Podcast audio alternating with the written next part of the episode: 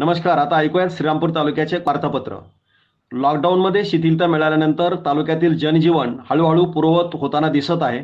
मात्र कोरोनाचे सावट आजही कायम आहे.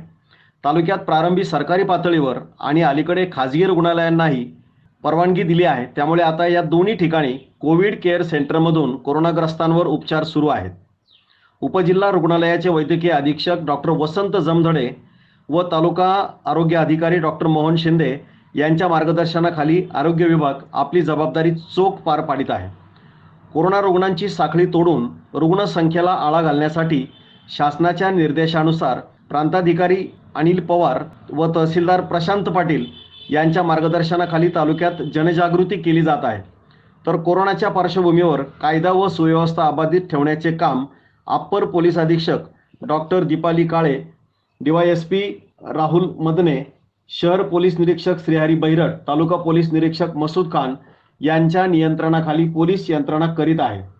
तालुक्यात आतापर्यंत सहा हजार एकशे बावीस स्त्राव तपासले असून त्यात दोन हजार पंच्याहत्तर जण कोरोनाबाधित आढळून आलेत.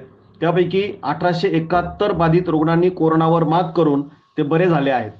आतापर्यंत दुर्दैवाने बावन्न जणांचा कोरोनाच्या कारणाने मृत्यू झाला आहे. सध्या एकशे बावन्न सक्रिय कोरोनाची लागण झालेल्या रुग्णांवर सरकारी व खाजगी केंद्रात उपचार सुरू आहेत. रुग्ण बरे होण्याचे प्रमाण नव्वद पूर्णांक सोळा आहे तर मृत्यू दर दोन पूर्णांक पन्नास टक्के आहे. म्हणजेच रुग्ण बरे होण्याचे प्रमाण नव्वद पूर्णांक सोळा हा आकडा निश्चितच आपल्यासाठी दिलासादायक आहे. लोकप्रबोधनासाठी प्रशासनाच्या आधिपत्याखाली गावागावात माझे कुटुंब माझी जबाबदारी हा शासकीय उपक्रम राबविण्यात येत आहे. तर जिल्हा धान्य दुकानदार संघटनेने नो मास्क नो रेशन हा उपक्रम सुरू केला आहे.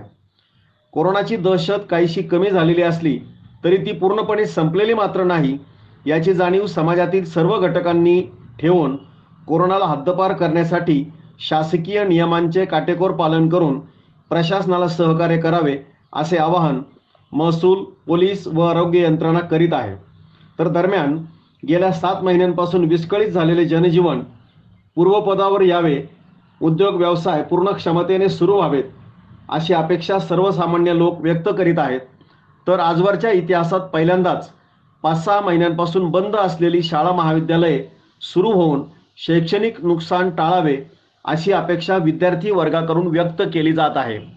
वार्तापत्र संकलन ज्ञानेश गवले श्रीरामपूर.